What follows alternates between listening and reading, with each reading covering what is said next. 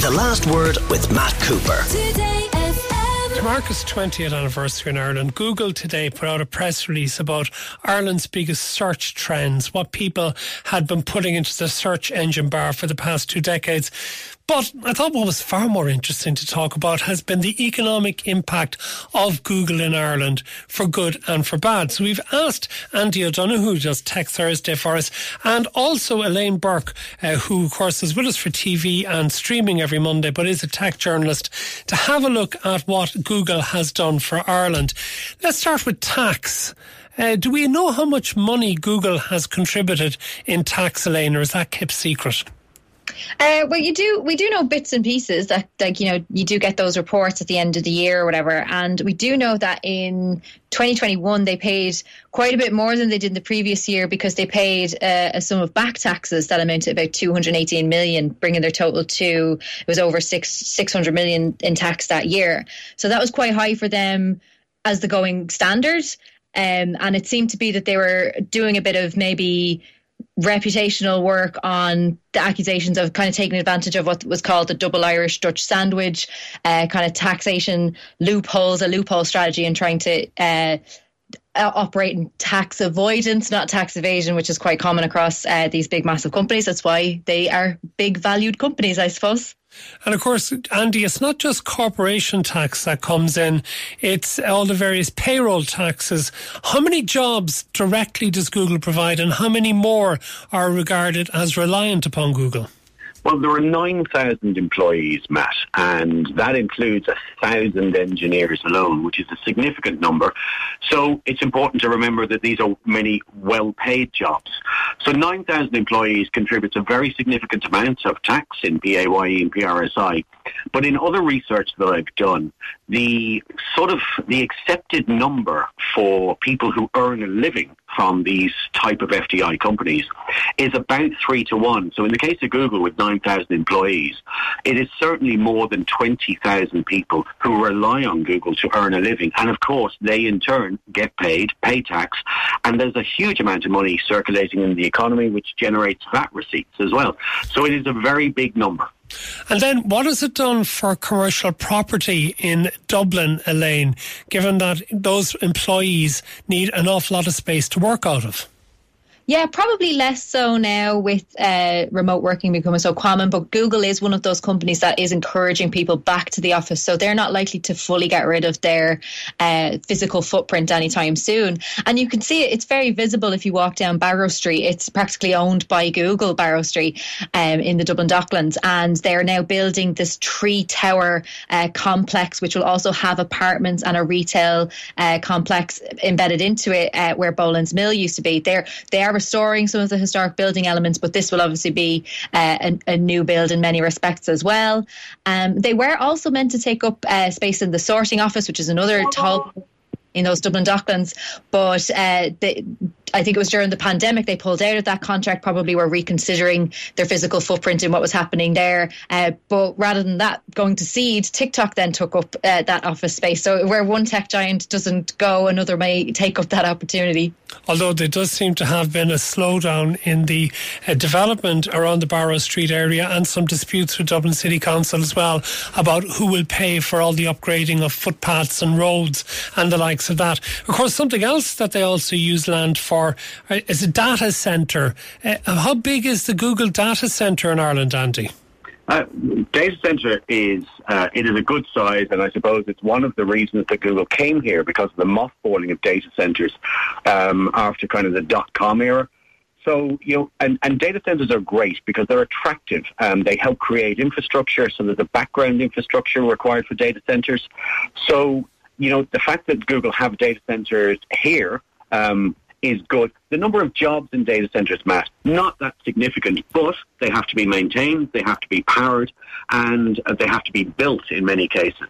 So they certainly account to kind of, you know, they, they, they contribute to that over, overall contribution.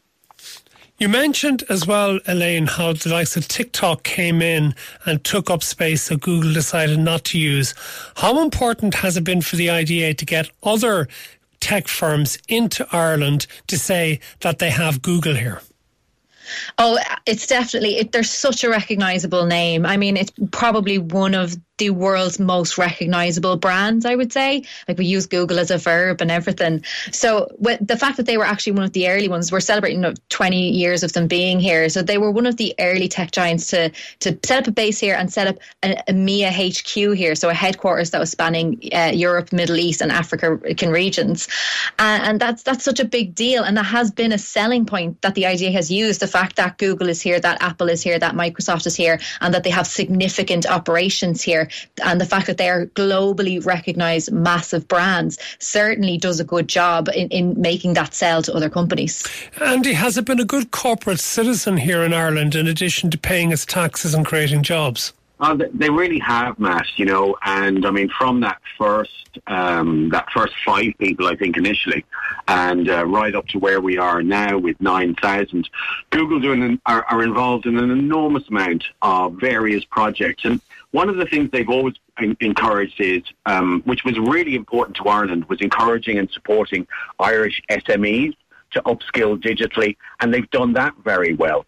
Um, the Grow with Google and the Google for Small Business programs. But some of the programs that I didn't know about are really remarkable. For instance, they're involved in a local education task force. And believe it or not, that, that task force identified the need for special needs assistance scholarships. And um, in the Ringsend, Pearse Street, and Irish Town area, they, a, a community group approached Google um, looking for training support for SMEs, and Google supported 10 scholarships for the NIRP group and have subsequently announced another 10 scholarships in the Docklands community. So, you know, as well as the Irish Nautical Trust, the Local Employment Task Force, Google are really involved, not only on a national and, as Elaine pointed out, in helping Ireland to reflect well internationally, but incredibly well uh, um, thought of and active in their local community. As I mentioned earlier, Elaine, they today put out a press release about the most Googled words and questions in the 20 years that Google has been in Ireland. But how much concern should we have about how much Google, because of that, knows about all of the individuals living in Ireland, uh, how much data it has assembled, and to what use it has put that? I suppose that might be some of the I think more innocuous data that, that Google compiles is the search queries, and it would only have the location based data if you have those kind of services turned on, and it can kind of triangulate that that there's a demographic associated with this and a location associated with this. So some some of that data would actually be obscured these days because we've moved forward in terms of our data protection. Some people are more savvy and more cautious than others, um, but it's it's other services as well, like uh, that location data and the way it, it, it, plugs into Google Maps can literally, you know, if, if you have it active all the time will know your goings on, your your movements uh, with quite uh, distinct accuracy uh, in terms of your regularity. And and uh, like across all services like google also has an operating system that's android. Like it's such a huge vast company now so much more than a search engine. And those data centers that we were speaking of like that's where they're housing all of that data.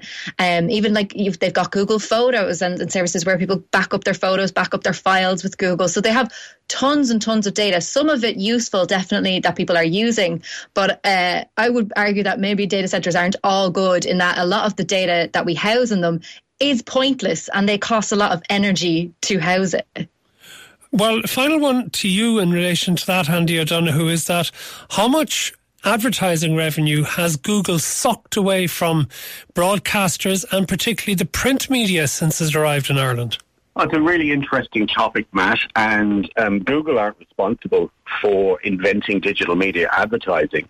Um, advertising and the cost thereof is driven by the market.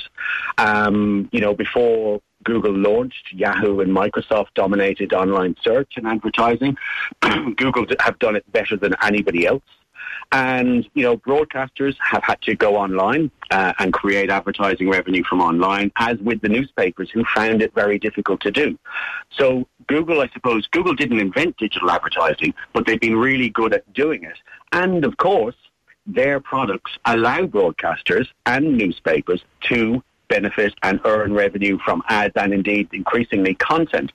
So Google are just part of the landscape. They are certainly were an initial disruptor, but now, in a sense, Google are kind of like, you know, more like a traditional media company in many ways.